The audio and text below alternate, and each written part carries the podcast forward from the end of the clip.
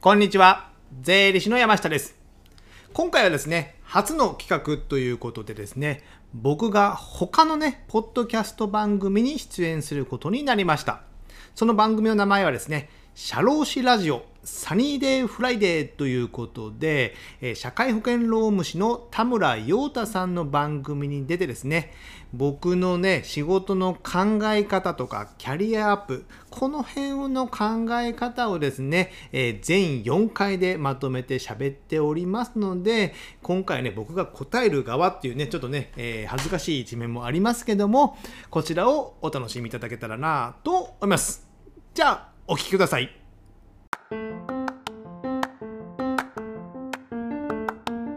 であれですよね、その試験勉強をされながら税理士事務所での勤務されましたけど、そのちょっとご経験をちょっとお聞かせいただくと、どんな感じでしたか、 9年ぐらいね。でも4つぐらい事務所もあったんですかね、あそうですね大中小ってことうんですね。そう結構大きいとこからまあ、普通の税最初普通の税、まあ、10人前後ぐらいの税理士事務所からはい。次大きい30人ぐらいの税理士事務所ほうほでまあ5人ぐらいだから色カラーが違うんですよ普通の税理士事務所町の税理士事務所かう。はらい。なんか医療に強い税理士事務所とか医ああ、療特に化してる。特化してるああとはなんか監査法人とか大きな会社ーありますね。の関係の税理士事務所とかはい。そういった感じで結構バラバラなところで経験したわけですああ、実際どうですか、これたた経験してみて、大中小やってみどうて、なんか思ったこととかありますどうな僕はあのバラバラ経験したからよかったかなと思うんですうよんだから一箇所に例えば10年勤めたんだったらはい。独立してもそのやり方しかないんですよああですね。流れがそのままになるんですよねはあはでも僕は3つ4つ行ってるからあはここのいい事務事務所ここの事務所のいいところあはここの事務所のいいところ悪いところ全部してるじゃないですああかー、そそうのですねいいとこだけは僕は使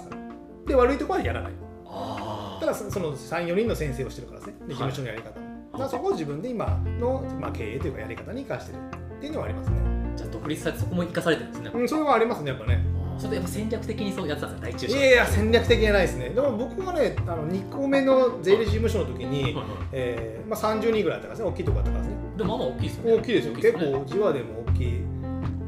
ベスト10ぐらいに入るぐらいのおおすごいですね。事務所だったからですね。まあ、ここで税理士法人なんて、うん役員になって、まあ、2000万ぐらいもらえばいいかなぐらいの感じ 三千万じゃなくて。だからそれ3000万やってね、はい2000万ぐらいでいいかなと思ったんですよ。はいはいはいまあ、でもちょっといろいろ事件があってですね、事件。なんかそこの、まあ、そこのこれ話いいのかな。ああ、ピーもできいまいすよね。ねはまあ、僕、いがその事務所を行ってですね、はい。上の人たちってもうほとんど税理士じゃなかったんですよああ、なるほど。だから僕と10ぐらい上の人たちがでうすんねうんで部長とかその課長とかだったんですねうんはい。でなんか人事規定みたいなのがあるんですよはい一応でっかいからですね、はい事務所からですねありますね。でその規定の変更の時に、はい。えーこれからは税理士の資格がなくてもちゃんとステップアップできるああみたいな感じでああ別に資格は関係ないよみたいなあなるほど。大きな方針やったんですよおおに変わったんですよお おでふざけんなって俺が言って ますそりゃそうですよそね、う税理士法人そうですそねうそう、それいもう勉強したしたての頃ですよね、1科目、2科目取ったからね、あだからなんか自分らを否定されたみたいな感じになるじゃないであ、そうですよね。すか、だからふざけんなって言ってやめ て、うんだからぶわーってやめたんですよ、何人か。ああ、その改定ととはい同時に。で、それが嫌やったから、そんなん頑張っとるやつ、報いててないじゃないですか。はい。うんだから勉強してないやつが頑張ってないわけではないんですけど、はい。まあ、資格業であればですね、はいそのぎゅそれを目的としてって、まあね、例えばじゃあ、お医者さんで、じゃあ無資格のお医者さんと、 無資格のお医者さんでいいのかなブラックジャッ ク免許をブラックジャックじゃない免許を持ってないお医者さんと、はいだから免許を持ってるお医者さんどっちから見たいまた会いたいですか、うんってなると、はいまあ普通に免許持ってる方ですよねまあ、そうですね。はいいや免許持ってなかったらやっぱね、責任の部分でやっぱ逃れようと思う部分がまあす少なからずあるんですよ僕もあったと思いますよ勤めてた時あはー税理士資格持ってなくて、はい所長に雇われてるんだから、責任は社長が取るじゃないですかだからそこの僕は甘さもあったと思うんですよあでも資格を取ることによって雇われてる雇われてない関係なくて、はいまあ、そこは自分の責任だと思うようにやっぱなるので、あ。そこの部分でも仕事の価値観とかいろいろ変わってくるのかなと思うので、まあ、こういう仕事を目指すのであればやっぱねはいそこは目指した方が資格っていうのはね目指した方があった方がいいのかなと思ったのであーそういう葛藤の中で、やっぱその経験してきた中で、はいまあ今もこう、つながってるそうですねああーなるほど。のだから資格だけじゃないんですけど、はいまあ、じゃあだったらこの仕事する必要ないじゃないこの仕事が給料がいいわけでもないですし、はうん、だからする必要ないじゃないですか。い、そうですね。なるほど、ありがとうございます。いえいえいえあーなるほどちょっとね、あの次の質問も絡みあると思うんですけど、絡みありますか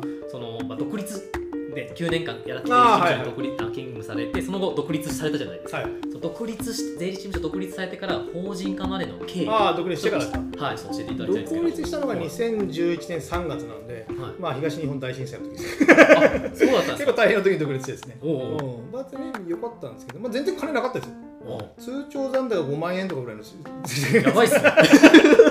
やばいっす そうそうやばいえ借り入れしてなんとか1年2年すごいししのいできたみたいな感じで結構大変だったんですおう大変まあ大変まあこの先もだからゼロだったんですねおっておっしゃってますねポッドキャストねもう売り上げ立ったのどんぐらいですかね2か月後ぐらいに、まあ、知り合いのつてで、はえーセミナーを1回したので1万円もらったぐらいでいえすごいですね45か月ぐらいゼロぐらいその1万円ぐらいだったでしょあーえじゃあもうあれだ生活費でもういっぱいいっ借借金して生活してるぱ いやばいっすねやばいですよ、まあ、まあそれぐらいになると、まあ、できなかったんでしょうねあああまあじゃあ全部準備が整ってお客さん30件います、はえー貯金500万貯めましたって準備するのっては10年ぐらいかかるかもしれないじゃないですかですよねうんじゃあ資格取ってはい10年そこで勤めてやるかとなかなかね僕はあいやなかなか大変だと思うのでーうん僕はすぐ独立したぐらいがいいのかなと、あーなるほどまあ人それぞれですけどねそれはね考え方はですね一個質問したいんですけど、そはのよ預金残残高が5万円しかなくて、普通だったら怖いじゃないですか。怖いだけど、開業しようと思ったその心意気というか、それ心意どどどこでこう踏み切ったんですか、このまあまあ正直に言うと、まあ、はい首を切られたんですよあ、そういうことですそう勤めてた時にか。あ勤めた時に、まあ、勤めてた最後の事務所が適当な事務所でですね、うんここはこうやったらこうやったらお客さんのためになるからこれをやらなきゃいけないって言うんですけどあーはいまあ、その時税理士だったんですねでもそれを受け入れてくれないんですよあーだから僕だだったら僕に給料払う意味がないから僕うもう何ヶ月何ヶ月か何ヶ月後に独立したいと思いますって言ったらそこで首切られたんですよあー、なるほど。だからまあそこで一緒にいても仕方ないじゃないですかまどあっちもどっちもメリットないじゃないですか、あー方向性とかもねそうそうそう違いますもんね。うん、だから準備する間も独立になったとあーなるほど。あ そういうきっかけで、5万円の時に独立したんまあその方にはねですね。うんありがたいと思ってますよお背中を押してくれたんですからあそうそう逆に言うとそうですね。え、そこからその5万円からそのセミナーとか受けて初めて、そのまあ独立していくじゃないですか。その法人化まではどんな感じでこう来たんです法か。人化まではなので2011年からね2018年かはい18年7年ぐらいはいなってますけども、はいあのーはい僕は本当一人でやる予定だったんですよ、あそうだったんですか、うん、もう一人でもう適当にやるかなぐらいの感じだったんですね、本当に自由業そうそうそう、んで縁あって1年目の終わりぐらいか丸1年経ったはい事務所あ独立してですねはいぐらいに知り合いから、えー税理士がいるから雇ってくれないかとおう 自分でも食えないのにねおうあーででうんまあ外注みたいな感じでああ業務委託的業な務委託みたいな感じで、まあ、はい雇う雇わないの半々ぐらいの感じではいやったんですよねはいただですねやっぱ僕にない視点もあるじゃないですか、ああそうですねまあ、女性の方だったんでほうほうだから僕にない視点もあるし、はい僕ができないこともあるだから僕が間違って気づいたこともあるそうですねっていうのもあるじゃないですかほうほあこれってやっぱ一人って結構リスク高えなとその時思ったんですようほうほうほで、えーいずれ法人にしようかなと思ってじゃあ今の税理士パートナーと出会ったのはその方の紹介うあそうなんですかでその方と3人で本当はしようと思ってたんですけどほうその方はまあ1回自分で独立してみたいからはいっていうことで一旦自分で独立したんですよあじゃあ恋のキューピットやそう そうその方はそうそうそうやっぱやってみたいっていうのもあるんでしょうあからねあなるほどそういうきっかけで今のパートナーうんがそうそうやそられててうそんな感じですああなるほど別にだからその人の仕事に文句言うわけでもなくなんかお互いができないところをサポートし合ってじゃあこの仕事の部分のここはできるけど俺はここはできないからこれやってとかねあーっていうのをやりながらやってるので、その事務所に来ようが、はい今日休もうが、明日来来ないでも全然何も感じはないですね、あうーん、自由ですそこも僕も自由ですしあそうで すね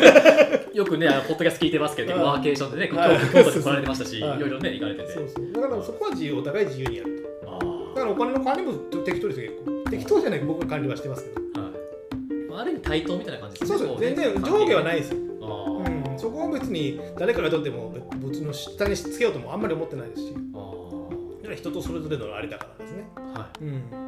それは上下関係持っても一応まあ僕僕は一応僕がやってるだけの代表い。はい。たまたま僕がそうどっちかと言ったら僕の方が敵に立ったから僕がやってるだあーから別の人が来たら別の人だから10歳ぐらい若い人が来たらあとぼ僕が5年後譲っても僕がいきますまああー自給にできれば別に僕は何の問題もないですし、はあ、なるほど。そういう考えがあるんですね。うん、別に僕の事務所とも思ってないしああ、なるほど。そんなにはあんまり指揮はないですねしたいんですけどそういう考えに至ったこうきっかけなんかあるんですかこ うなんかこうそういう考えでどういう考え、はなかなかそういう考えってこうやっぱりねいや一一国一城の主みたいなあーところで修行たるものを自分たち構えてみたいなのあるじゃないですはか、いはいはいはいでなかなかこう対等な関係でみたいな、うんなかなか難しいと思うんですけど、はいはいそういう考えに至った経緯とかあるんですかきっかけああだけどささっきの若い女の人の税理士でやっぱ自分ではできないこともいっぱいあるじゃないですかだあからサポートし合えるっていうのがいいと思うんですよねあーでも部下とかになるとちょっとサポートとはちょっと違うじゃないですか、はい税理士同士でサポートし合えてできるところだけできるだけど別にそこの上下関係って別にあんまりいらないと思うんですよねあー中でもあってもですねうんだから上下関係の意味があんまり僕はね上下関係嫌いだったんですよあなるほど中学校、まあ、部活とかもほぼやってなくて中学校も遊び部活みたいな感じで高校ですね初めてですねななんか普通の部活に入ってしまいました間違って間違ってな何入ったんですテニス部を中学やってたのかでおうまあテニス部でいいやろうの中学校のノリで高校に入ったんですよなるほどはいそしたらですね上下関係があるんですねあ高ー校生はあなんかの荷物を持ってこいとか言われるんですよーあー3年から1年に対してうんうんおうなんかでじゅ水を入れてこいとかねあはいや俺の仕事じゃねえしみたいない 契約してるでしょなんでお前の俺荷物を俺が持たなきゃいけないんだっおうおうていうのがずっとあったんですよおうだからもう夏休み前に辞めたんですけど おー3ヶ月ぐらいでだいぶ短かったですね加入期間が土日もするんですね高校ってねあしますよね。やっぱ強豪校とかね。強豪校だったらやねりますねうんはいそのイメージがなかったんですよ だからずっとボール当てして遊んでましたから中中学生の頃ラケットじゃない。そうそうそうそう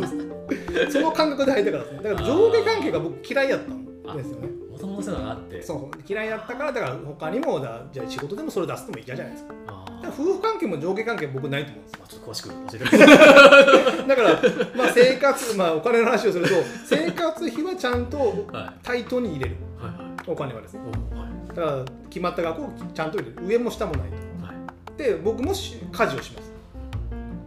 だから洗濯から掃除から全部僕ほとんどしますご飯以外は僕がやるとか子供を送り迎えになって僕もやってますからねもうあくまでパートナーとして対等なちょうど感大じ丈で。夫で自自分の時間も自自由に遊んでいいしその時は僕が子供も行ってたりするしあで僕が遊びに行ってワーケーション行ってる時はちょっと見ておいてねみたいな感じでーあだからーそこら辺の対等っていうのは僕は結構意識はしてます仕事だけじゃなくてこう家庭だけでも、うん家庭にもやっぱそうつながってそうるだから僕が僕だけが稼いでこれで暮らせみたいな感じでねなんか変な話じゃないですそうですか、でね貯金貯金ここ使いくらでみたいなね養うみたいなのありますよね、それねそれは僕あんまりなかなか嫌いなので、あうん、そこら辺があるんでしょうねあ僕も嫌いですあそうですね、はいはいうん、なんかそれみんな今時今時じゃないけど、あ結構多くなってきましたからねうーんあーなるほどありがとうございます、はい